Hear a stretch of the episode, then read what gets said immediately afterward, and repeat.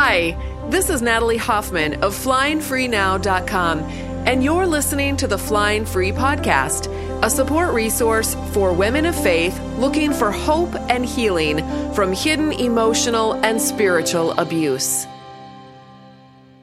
Welcome to episode 137 of the Flying Free Podcast. Today we have some great listener questions, so let's get started. Hi, Natalie. Thank you for your podcasts. They're amazing. I just recently discovered them, and I don't know what I would do without them. I am a listener from South Korea.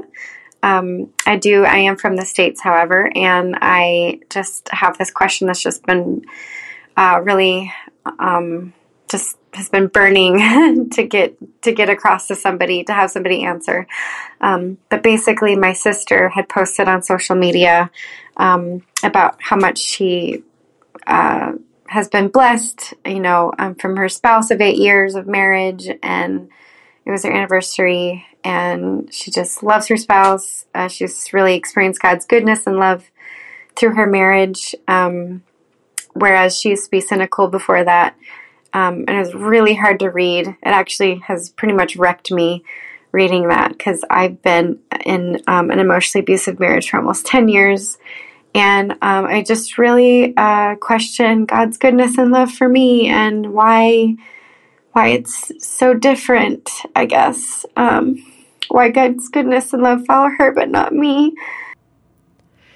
Thank you for asking that question. I think a lot of people can relate to that. I know that I can. I've experienced that circumstance and some of those feelings myself. So let's dig into that. One of the things that I teach and do a lot of coaching on in my programs is that all of our emotions are created by the thoughts and beliefs that we have in our brain. They're not created by our external circumstances.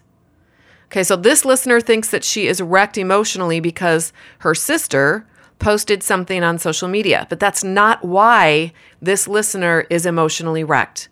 She's upset because she is making this mean that God doesn't love her, that God loves her sister because he gave her a good marriage, and he doesn't love her because he didn't give her a good marriage. So she's wrecked because of her core programmed beliefs about God, about marriage, about sisters, about social media, and all the nuanced layers of core beliefs that have been programmed into our brain from a very young age. Let me give you another example. We think that we're triggered because our mom doesn't hug us back and snaps at us when we try to say hi to her at our daughter's wedding. We think her behavior just triggered us, but it didn't. Our thoughts about her behavior triggered us. What we made her behavior mean about us is what triggers us, okay? Our beliefs, our understanding, our thoughts are what create our emotions. We were triggered because we have core beliefs and thoughts that maybe sound something like this. My mom doesn't love me. I'm a bad person. I should be a better daughter. It's my job to make my mom happy. I have failed. God is disappointed with me. I'll never be accepted by my family, and I can't live without that. I'm all alone in the world. Now, when we have those thoughts, those thoughts are what are going to make us feel shame and despair and loneliness and maybe even anger. And when we feel those kinds of emotions in our body, we tend to shut down and we aren't present to enjoy our daughter's wedding. We go through the motions and we loop in our mind, and our internal focus is on how terrible we are and how terrible our mom is and how terrible life is and how unfair it all is. And then we fail to live our amazing life that day. Now, here's how we know that it isn't the circumstance that triggers us or wrecks us emotionally, because that same circumstance or fact could have happened to someone else who had completely different beliefs and thoughts, and they would feel very different about it as a result. So let's say that someone else had a sister who posted on social media, but this person had a core belief that she was loved no matter what, and that her marriage being abusive had nothing to do with her or God, but had everything to do with the choices of one particular abusive man, her husband. Let's say that she had a core belief that everyone in the world deserves to find a healthy partner, including her, and that it wasn't up to God to find her that partner, but that God gave that responsibility to us humans and promised to love us no matter what we chose or didn't choose. That God is all about giving us freedom to make mistakes and be a hot mess sometimes. How might a person who has those core beliefs baked into the fabric of who she is, how might that person think when her sister posts about her happy marriage on social media? She might think something like, look at that. Look at my sister being all badass and living her amazing life. I'm so glad she found a good guy. I'm going to find a good guy too one day. But in the meantime, I got to figure out what I'm going to do with the one I've got. And I'm so glad God is always on my side, cheering me on. Let's go. Now, these kinds of thoughts would create feelings of anticipation about the future, warmth and love toward her sister, warmth and love toward herself, and warmth and love toward God. It also, those kinds of feelings would also create this motivation to do something about her own crappy marriage. And then all of those emotions working together would help her take action in her own life that would create the result that she's looking for, which is an amazing life with a good partner one day. Now, I know all of this is true because I'm personally familiar with this circumstance. And at one point in my life, I shared the same core beliefs that this listener has. And I had the same results. I was miserable, stuck, and felt very little love for myself or for the friend. It wasn't a sister, but a friend who was posting. I actually see a lot of friends posting about their amazing marriages, right? And their amazing families. That's kind of what people do on social media. Now, the work that I teach in my programs is the work that I personally had to do to change my own life. I had to first change what I believed about God, what I believed about marriage, what I believed about friendships, social media, my future, and all the things in order to create the result that I'm living today, which is I am now married to a healthy partner who loves me completely. Now, was this easy? Do we just snap our fingers and this happens? No. You guys, it was hell to go from one side to the other, and it took several years. But if I can do it, so can you. Plus, I have helped hundreds of women do this too. Every day I get to hear about the breakthroughs that women are having in my programs. It is the most gratifying, enjoyable, miraculous thing I have ever done in my entire life.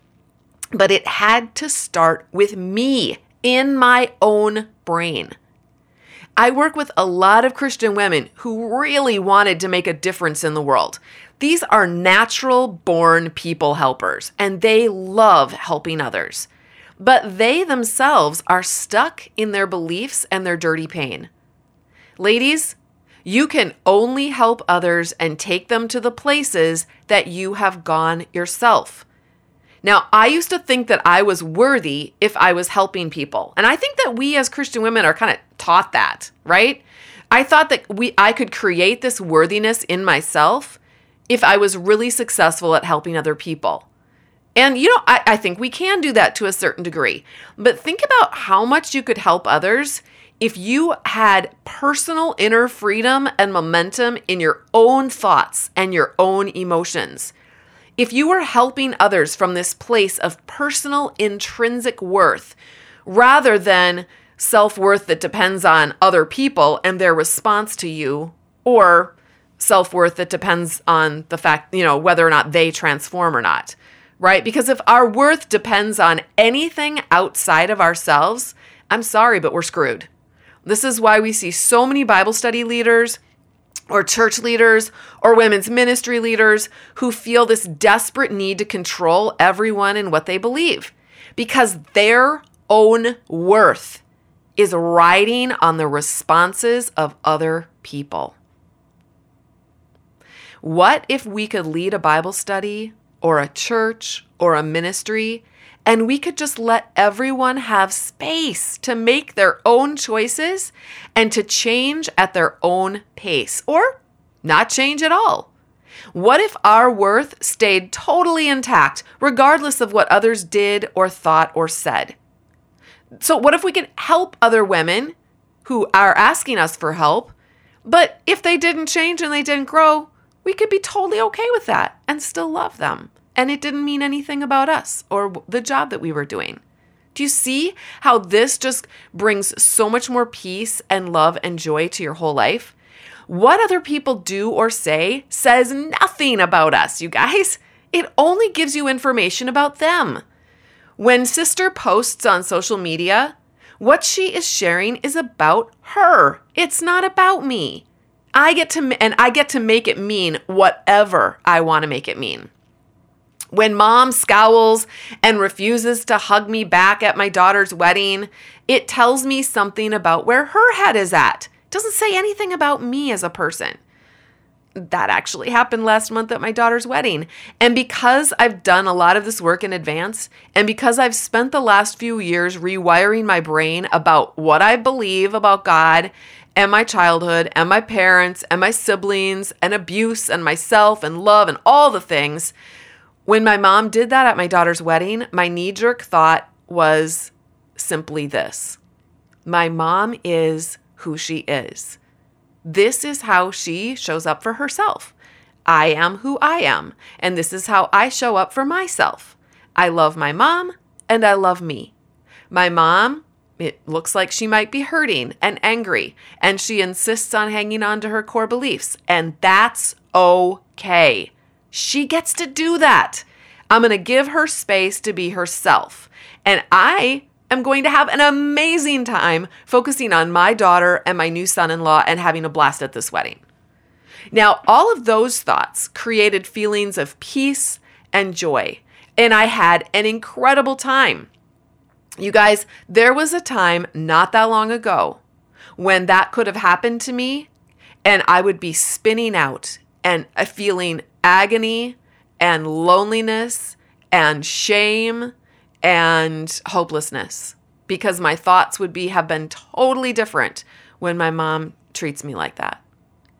Christian women think that it's selfish to take care of themselves, so they never do that deeper healing. They never examine their core beliefs or question those beliefs with curiosity and compassion. So to the listener who left this question, I would invite you to do this hard emotional work of writing down your thoughts when you get triggered like this. When something happens, that's the best time to get your thoughts out of your brain and out on paper. And then you can pick just one thought and examine it. And ask yourself some questions to see if you can get your brain to let go a bit. Your brain believes that its programming and its thoughts are just facts. It's just a fact that good marriages come to those who are loved by God. Therefore, if my marriage is bad, I am not loved by God. But what if you're wrong about that? What if your brain is wrong about that? I mean, think about it. If that's really true, God doesn't love anybody because actually everyone has hard problems to live through. If we only believe that God loves us when we have evidence that our lives are going to amazeballs and we're like, living in la la land all the time, then nobody is going to ever have any kind of affirmation that God loves them. And if that's true, what about the hundreds of thousands of women who are married to fools? God must dislike a lot of women. He kind of sounds like the men that they are married to. Picking favorites, being fickle, abandoning women, being abusive. I don't really like that kind of God, and I reject that kind of God, to be honest. But what if God loves your sister in her amazing marriage, and he loves you in your terrible one? What if good or bad marriages have nothing to do with our worthiness or God's love for us? Now, when you ask yourself some of these questions, don't get judgmental or critical. That just shuts down the whole process. There is literally no human being who's just like, oh, totally, judge me, criticize me, I love it, bring it on. Nobody does that. Nobody wants that. We all kind of shut down when people judge us or get critical of us. And we shut down when we do that to ourselves. If you want to gain self-awareness and change anything, you're going to need to look at your brain's programming with a lot of compassion and love. I sometimes I'll say in my programs, we need to look at it with 2 C's, compassion and curiosity, okay? That's how your brain is going to be able to feel safe enough to change its mind if you want it to. And this is the work that we do in my programs. I have a program called Flying Free. It's for women of faith in emotionally abusive relationships. And you can learn more about that program. We have an application process to get into the program. And then you will be invited in if you indicate that you are ready for this kind of work in your application. So you can learn more about the program, all the things about the program, and also apply by going to joinflyingfree.com. And then the second program that I have is for divorced women of faith. And same process. There's an application process to get in. You get an invitation if you're ready for it. And you can learn all about that program by going to joinflyinghigher.com. All right, let's listen to the next question. Okay, I just listened to your podcast, and it was great. Even though I already knew most of it, it's good for my brain just to hear it again. But I'm 52 and I'm technically challenged. And when you said leave a review at Apple, I'm scared if I leave a review that my name is going to pop up and that my husband is going to see it. Because I just joined Facebook a few years ago and I realized that when I liked or followed certain things, that it showed up, and that scared me. So I would love it if you would do a show on how technology plays into all this too. I know that's not your thing, but for someone who's been a homeschool mom for 26 years and hasn't been in the workforce except for piddly little things, I'm scared half to death of technology. So I love your group. I've gotten friends to join, and I think you're a badass woman, and I definitely am now too. Okay, so the recording dropped out after that, but thank you for this question. I think we need to look at our brain's programming, because I run into this in my own brain all the time, all right? I'll want to solve a problem in my business. Like, for example, last year I wanted to provide a better private forum for my programs, for the women in my programs. And my brain's automatic response to that is, you don't know how to do that. That's not possible. You'll have to learn something totally complicated. It's going to be too hard to get everyone into a new forum and start all over again. It's going to take a long time to figure it out. It's so confusing. I'm overwhelmed. That's my brain. Okay, brain chatter on steroids.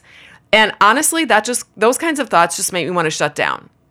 But because I am very familiar with my brain's chatter and my physical brain having a cow all the time, I address it. And I say to my brain, I've done harder things than this. Now, if someone else can do this, and obviously they do, then so can I. I don't have to know how right now. I'm just going to take the first step, and then I'll go from there. And then that kind of calms down my brain. My brain wants to know all the things. I want to know exactly how it's going to happen before I let you do anything, Natalie. And I'm saying, no, you don't have to know how. We're just going to take the first step. Now, a couple of months later, you guys, I had everyone in a new forum, and it was beautiful. We have more interaction and involvement in our new forum than we've ever had before. But do you see, I would not have gotten that result if I had listened to my brain and just gone with my brain's programming. I had to look at my brain's programming and then override it in order to accomplish what my adult self wanted to accomplish. I'll give you another example. If an elderly lady wants to learn how to use a computer, her brain may tell her, oh, that's too hard. I'm too old.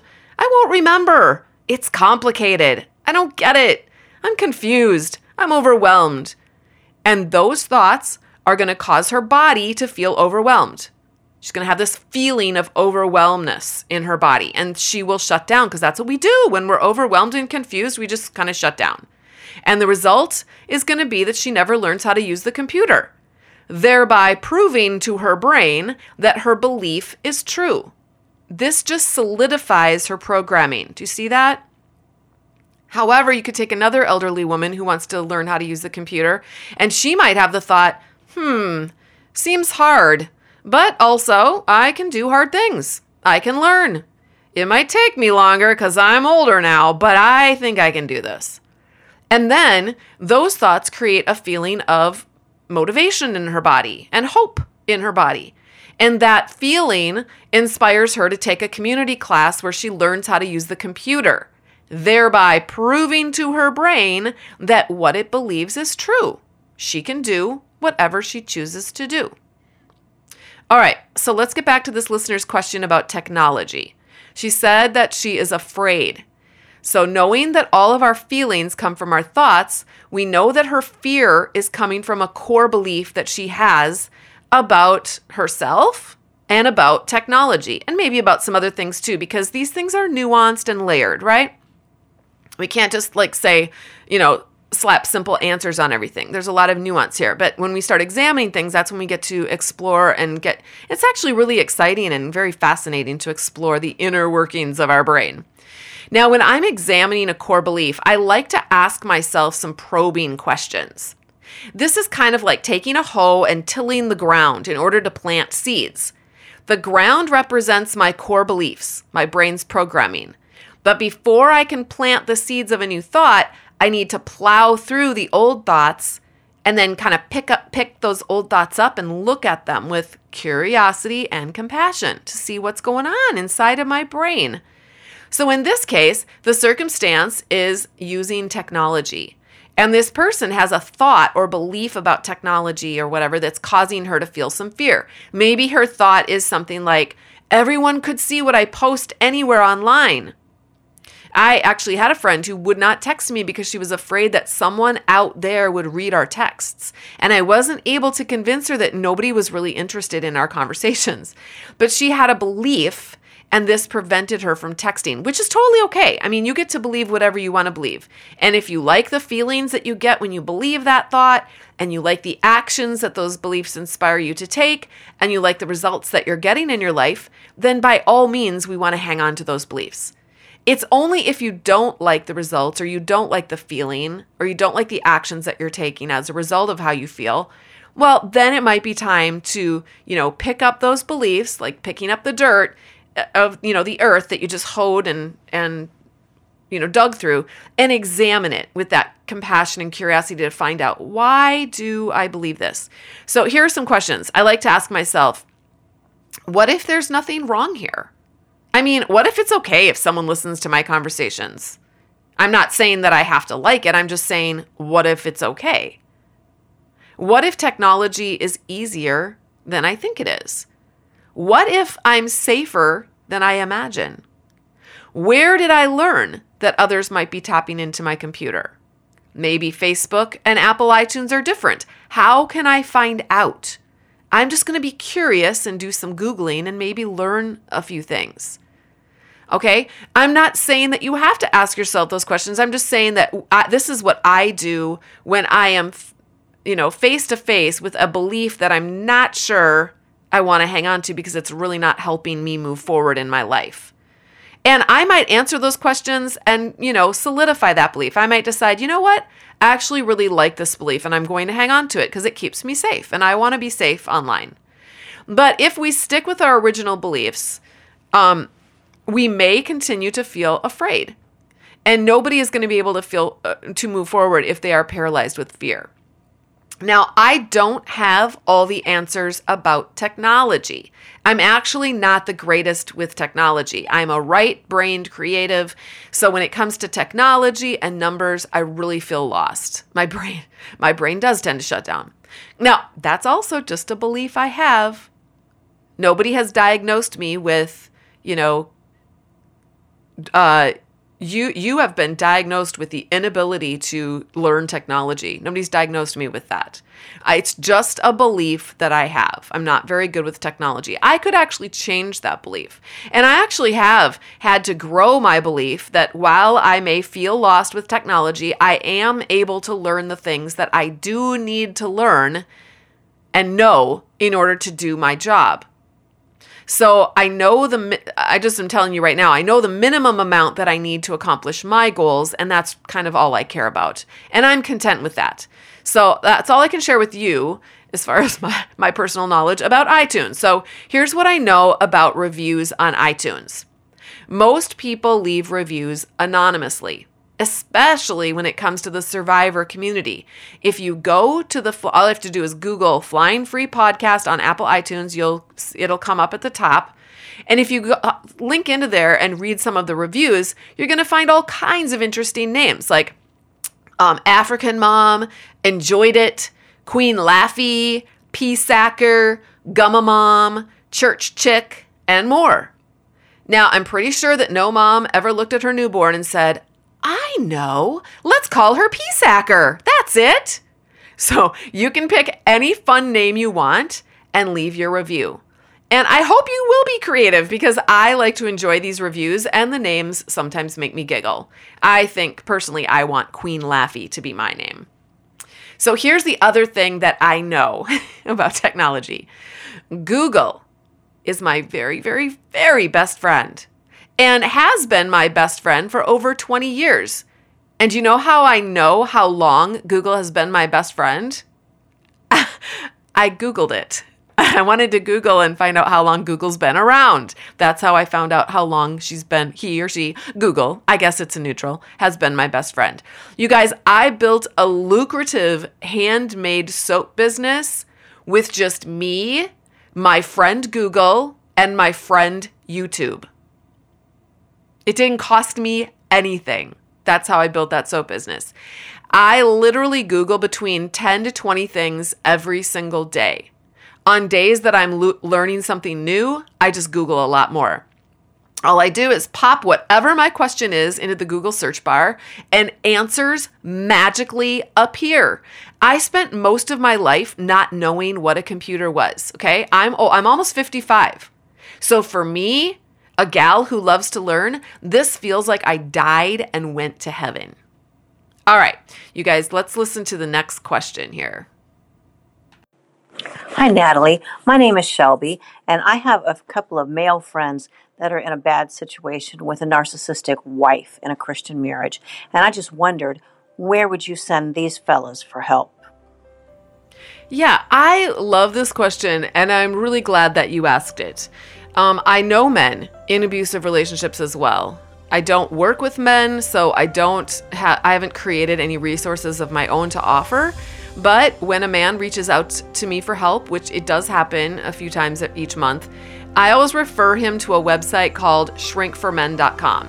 And it's spelled shrink, like S-H-R-I-N-K.